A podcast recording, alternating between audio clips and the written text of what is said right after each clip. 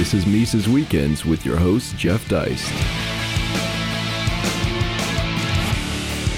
Hey, ladies and gentlemen, welcome back. Once again, it's Mises Weekends. I'm joined by my good friend from Switzerland, Claudio Grass. He's someone I've known for a few years. Uh, I've known him through the precious metals industry. He was uh, recently at P F S in Bodrum uh, at Professor Hoppe's event and is now visiting us in the U S. He's a precious metals advisory agent uh, for Swiss and worldwide clients. Claudio, great pleasure, to see you. Pleasure to be uh, here, Jeff. Very happy to have you bringing us Swiss chocolate here in Auburn, which is just one one uh, good Swiss export. But uh, I, I would just want to set this up a little bit. We're talking this weekend about the Swiss model. Obviously, America has some very deep social divisions, a culture war. We have a really nasty political environment since Trump won.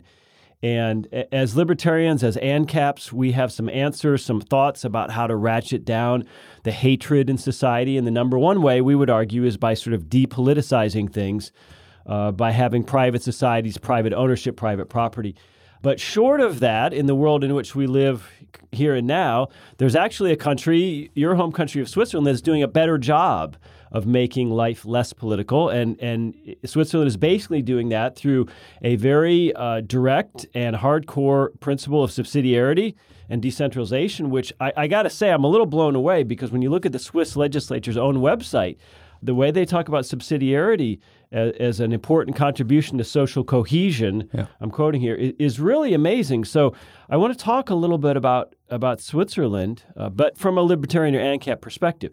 Uh, you know, first and foremost, uh, let me just say, you said something the other day to me. You know, people get a little scared when you talk about hardcore libertarianism or anarcho-capitalism, but when you talk to them about the Swiss model and, and radical decentralization, they They feel more comfortable yeah. with that. To talk a little bit about that. Absolutely.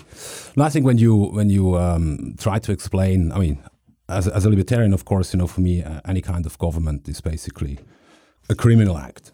Uh, but, you know, when we talk about anarchism, uh, then, you know, most people are so far away uh, from that concept, or the only the idea about that concept, that they don't know how how to handle that kind of thought, and what kind of picture they can basically draw in their own mind, how it would be. So I always combine it with, with Switzerland, because we really have, uh, you know, first of all, we're a nation defined by our own will. You know, we had mm-hmm. in twelve ninety-one, basically we had three guys coming together, taking an oath to, you know, to fight against foreign reefs and uh, uh, foreign oppression. And that's the whole basic idea of, of Switzerland, you know, staying free, independent, sovereign. And when we look at the, the decentralized structures, you know, we are basically we have four different languages. We have we were formed by different ethical groups, different religions. So basically, when we look at how a nation state is defined these days, you know, basically you're saying, hey, the same ethnical group or the same religion, same language. So Switzerland is none of this. Right. I mean, there is another there is another country on this planet which has the same basis, and that would be the United States at the end of the day. But because of that diversity and the decentralization, you know, it was able that the, the, the Italian-speaking part from the Roman-speaking part, the German-speaking part, the French-speaking part, they had their own their own culture. And because we didn't have a centralized government which tried to oppress and, you know, come up with one single rule for all of them, we had a lot of competition. And decentralization means competition. And it also means competition of ideas. And it also respects, of course, you know, the different cultural uh habits of certain regions. And I think that's why Switzerland today is a great model, mm-hmm. just to give, you know, the direction uh, in which this world could, you know, modify uh, themselves. Well, you talk about diversity. Obviously, America is very diverse uh, ethnically, religiously, in terms of national origin, but we don't have that many different languages. A lot of people speak Spanish, but they also speak English. Uh, so it, even though Switzerland's about eight and a half million people, I think, yeah. it, it is diverse. And so talk about this idea of decentralization, subsidiarity, making real diversity more possible and creating social cohesion. In other words, the different parts of Switzerland, the different cantons, uh, don't have to fear each other as much as people in the U S feel like they have to fear each other's political power. Yeah, yeah I mean... I think that the key is, you know, that Switzerland really has been founded on the ideas of, uh, you know, the, the principles of subsidiarity. From the beginning? From the beginning. So basically solve all issues at the lowest mm-hmm. level. you know, if your municipality, I mean, they were responsible still up to today. I mean, you know, they can raise taxes. Uh, they're responsible for to elect, you know, the, the teachers, electricity, water supply. They're looking after the roads. So stuff had been settled on that level. And if, let's say, the municipality got the problem, which it couldn't handle alone, then they were able to call up the next high level, which is the state. So okay. that's that's the whole concept. And okay. of course, that keeps that keeps it, you know, I mean, uh, I like Aristoteles, you know, the mm-hmm. Greek philosopher, and he always said, you know, hmm. demos, the village, kratia, the rulers. So a democracy can work, but on a very low scale. Uh, you know, when you really limit the power of the politicians, because as we know, power corrupts, absolute power corrupts, absolutely. You know, look at even at the federal level. You know, we have not one president, we have seven presidents. Right. So even there, right. a division of, of power is, is implemented. And uh, and at the end of the day, um, when the government uh, tries to you know, come up with a new idea, they want to change the constitution, whatever, uh, basically the people are the sovereign. So, you know, we, we can always raise signatories and then we have to we can bring it in front of, of the people. But the final vote at the end of the day have the Swiss people. And that, right. that prevents, uh, you know, a lot of this progress, which is um, which is taking faster place, you know, in other countries than right. based right. on the on, on the rule of law in, in Switzerland. Well, talk about how minimalist really the federal administrative state is. Uh, you, you may remember Lew Rockwell wrote a famous article one time about how he wakes up the day after the presidential election yeah. and nothing's really changed. It's on the back page of the paper. It doesn't really matter who won the presidency. This is more or less true right. in Switzerland, where you have uh, a, a presidents who just serve, I think, one-year periods. Right. And also the legislature meets very, just temporarily. Right. They come together four times uh, a year mm-hmm. uh, for a short session. So, you know, the, the federal level, basically, that's they are responsible for the foreign and security police. So basically defense, uh, you know, there are customs is under their uh, rule, the monetary policy. Uh, unfortunately, we also have a central bank. I mean, the, the great evil of, of our times. And uh, and of course, legislation that applies to the whole country okay. uh, and defense. And that's it. And when we look at the, I think it's it's important to see, you know, how it is, how a country is being financed. So when we look at the taxation, I mean, all the three levels, you know, the federal government, the state level, also the municipality level, they can all raise taxes. And we have, uh, on all three levels, we have uh, basically um, executive, legislative, and the judi- judicial, judicial branch. Um, so when we look at how the taxes are distributed, I mean, the federal level gets ten percent. Mm-hmm. That's it. Yeah. And then the ninety percent uh, are, you know, the biggest portion remains with the municipality, and then a certain portion goes to the state. And of course, you know, so we have, based on that structure, we have a lot of competition, because if a municipality decides, you know, to raise taxes uh, and the people are not happy with it, even if they are, you know, in the forty-nine percent losing, right. uh, they have the possibility to vote with their feet. Right. You know, they can say, okay, I don't like it in, in the village of Hünenberg, so I'm will I will move to the next one in Cham, which is maybe one point five kilometers away. Yeah. And so that always keeps, you know, the, the politicians and also the ambitions of these guys uh, yeah. heavily under control. We're sort of the opposite. We tend to send about eighty percent to federal of our taxes, maybe twenty percent to state, one, one or two percent local. Um, Yeah, this is but, crazy. I mean, if you look at the history of the United States and our Constitution, we were set up much the same, a, a, a central government of very limited constitutional power, uh, the, the rest subordinated to the states. It didn't last. It lasted less than one hundred years. The Civil War comes along. H- how is how is Switzerland managed to make federalism last? Why doesn't the central government try to encroach uh, on smaller, on, on communal or municipal governments? I mean, first of all, I think it has to do with the D N A of the people, uh, you know, the whole culture, the history. So we never had a king, we never had a president, so we don't trust central uh, authority. Uh, we don't. We know that government cannot give what it has stolen before. Mm-hmm. Um, so, I mean, we just had, you know, for for example, a few months ago, we had um, a public vote that every every family of four gets an unconditional basic income of seventy-five thousand francs a year. And we had seventy-eight percent of the people saying no to that offer. And I think that's quite unique in these days. Or we had another vote, yeah. you know, going for six weeks of vacation, mandatory six weeks for everyone. So the Swiss were saying no against their, you know, they could have profited from it, but they understand what it's about, you know, to keep the government out of uh, out of that business, which, yeah, he has nothing. Yeah. He shouldn't yeah. have a say in that. So I think that's um, that's really, you know, part of it. And then the other aspect definitely is with our political structures, we have chained the government uh, to ensure that the government does not put chains on us, on the people, and enslaves us.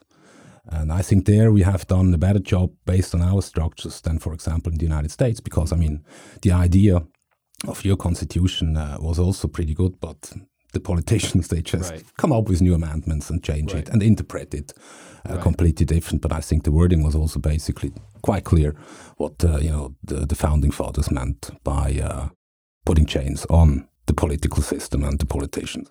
Well, so seventy-eight percent of Swiss, or at least Swiss voters, voted against a universal basic income right. guarantee. And you said about seventy thousand Swiss francs? seventy-five. seventy-five. And there was a figure that has been brought up. I mean, it was not okay. one hundred percent clear how much they are going to receive, but basically the idea was, you know, seventy-five thousand, that should be... Is that middle class existence? Well, it's below, I mean... You know, that not everything is shiny in Switzerland. We can see yeah. that, you know, in the past we had, you know, the bankers were basically the guys making the, the, the biggest average income. Right now it became, you know, the, the government employees. So so they have an average income of one hundred forty thousand. Right, right, um, okay. So seventy-five thousand is at least, um, you can live with it, uh, but definitely not. Yeah. I mean, Switzerland is expensive. Well, I think in the U S, e- even even U S libertarians, I'm not sure seventy-eight percent of them would vote against universal basic income, but certainly U S the U S population generally, uh, that, that might prevail here if that was ever uh, held to a vote. Uh, you know, we talk a lot about how wars abroad uh, diminish liberties at home. Uh, talk about how staying out of two world wars, particularly in the twentieth century, staying neutral in those wars helps uh, create the Switzerland you have today. And, and you talk about sovereignty and freedom being in the yeah. Swiss D N A. Do you think Switzerland would look a lot different if you gotten pulled into those European wars? Oh, definitely. Definitely. I think there is also, I mean, you know, the Swiss, you know, we never had um, resources in the ground. You know, we're pretty, you know, we had... Uh, the Alps, which made it hard, you know, to control the whole territory. Um, but I mean, even Engels, he was he was traveling around end of this eighteenth century, and then he he came back and he was saying, yeah, Europe has a great f- and bright future, with one exception, that's Switzerland, because it's a shitty country.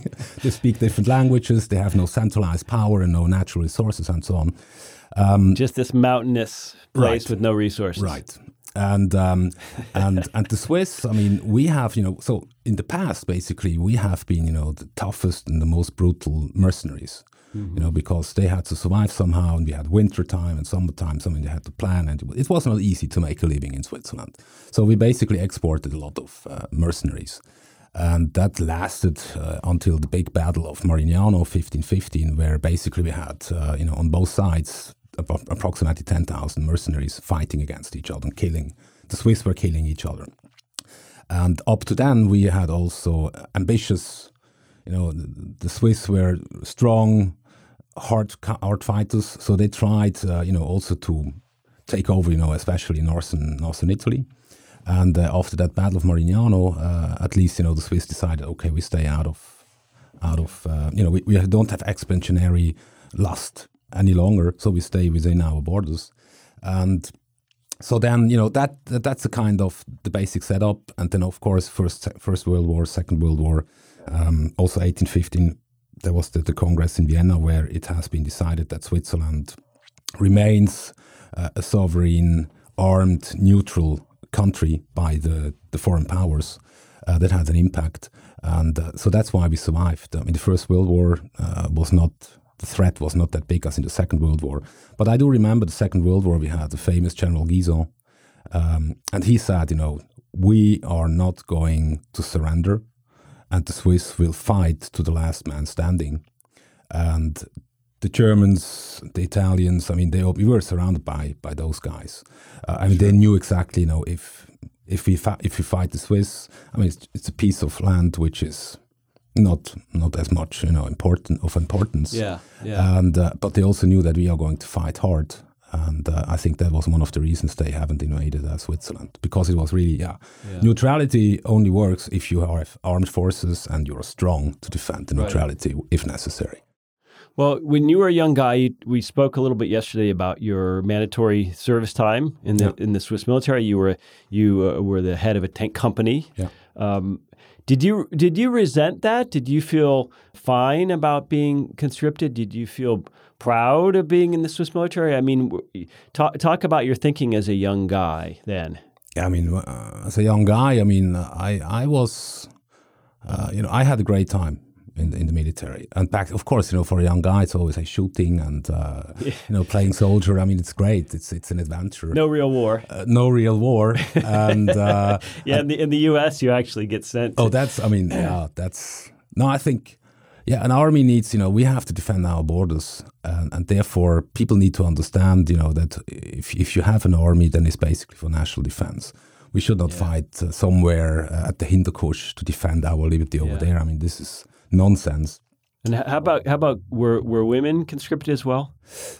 Back then, uh, hardly. I mean, we just had a few logistic groups where basically women, if they really wanted, if they, they wanted could to. they could sign up. Uh, so of course, that agenda is also pushed being forward, you know, by our national mm-hmm. government. They want to involve the girls more, and uh, I don't I don't find it uh, basically you know, necessary. I think, uh, but at, at least you know, I mean, as long as the people understand why they serve. You know, to protect liberty and freedom in in a harsh crisis scenario. I mean, that must be that must be the goal.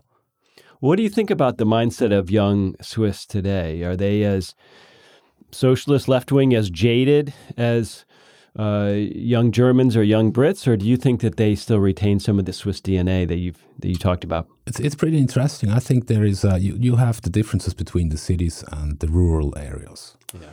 You know, I'm the rural area. Sometimes I'm surprised to see how sound the Jaus is over there. You know, in in terms of thinking, and they want to they want to do yeah they want to pursue their their their, their happiness. Um, they are quite conservative. I mean, when you look at especially you know, the S V P, which is a so-called right-wing party, mm-hmm. uh, but it stands for you know and they they occupy the right topics. They are saying you know sovereignty, neutrality, independency, small state, that's their topics. So they have a, a, a lot of the young people uh, basically are sympathizing with, with S V P. And then, of course, the more you go into the city areas, the more socialistic it becomes and the more multicultural uh, also it becomes, and, you know, in combination with the big multinationals. So it, it has...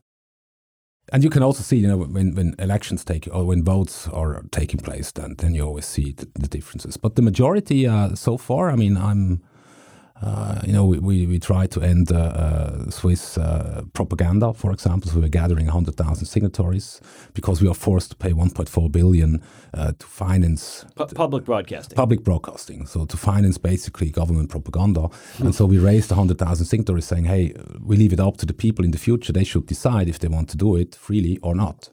And uh, so I was, you know, I was also helping them to raise some some signatories, uh, and uh, then I had to talk with a lot of different people, and it gives you a good insight, you know, in all those different how right. the Swiss, because right. you, you speak to, I don't know, I, I most likely have spoken to five, six hundred people, and uh, I would say seventy-five percent absolutely great. Wow. You know, they still uh, they still have it. They they they understand the the, the real ways basis. They are kind of liberty oriented without knowing that they right. you know, are kind of of libertarians right. and so on. So I'm I'm positive. I mean, I'm. Right.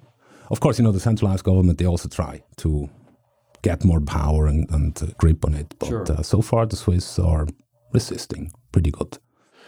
I, I want to touch briefly on Swiss banks. They've lost their luster somewhat uh, in, in terms of the privacy they used to afford. Yeah. The Swiss National Bank has also gone off the rails in the last five or ten years. For a while, it, it had tied the uh, Swiss franc to the euro. There was a peg. Yeah. I guess that's been released.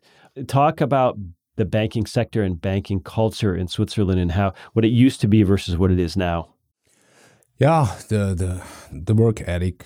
You know, I think, I mean, what we can experience since two thousand eight. I mean, we have seen a lot of money went to Singapore and Hong Kong, and now basically over the last two years, uh, three years, it's coming back again because just the whole culture, the, the way the way the people uh, work. You know, the way the the, the the privacy, at least you know, amongst the bankers and so on. I mean, that's. Mm-hmm.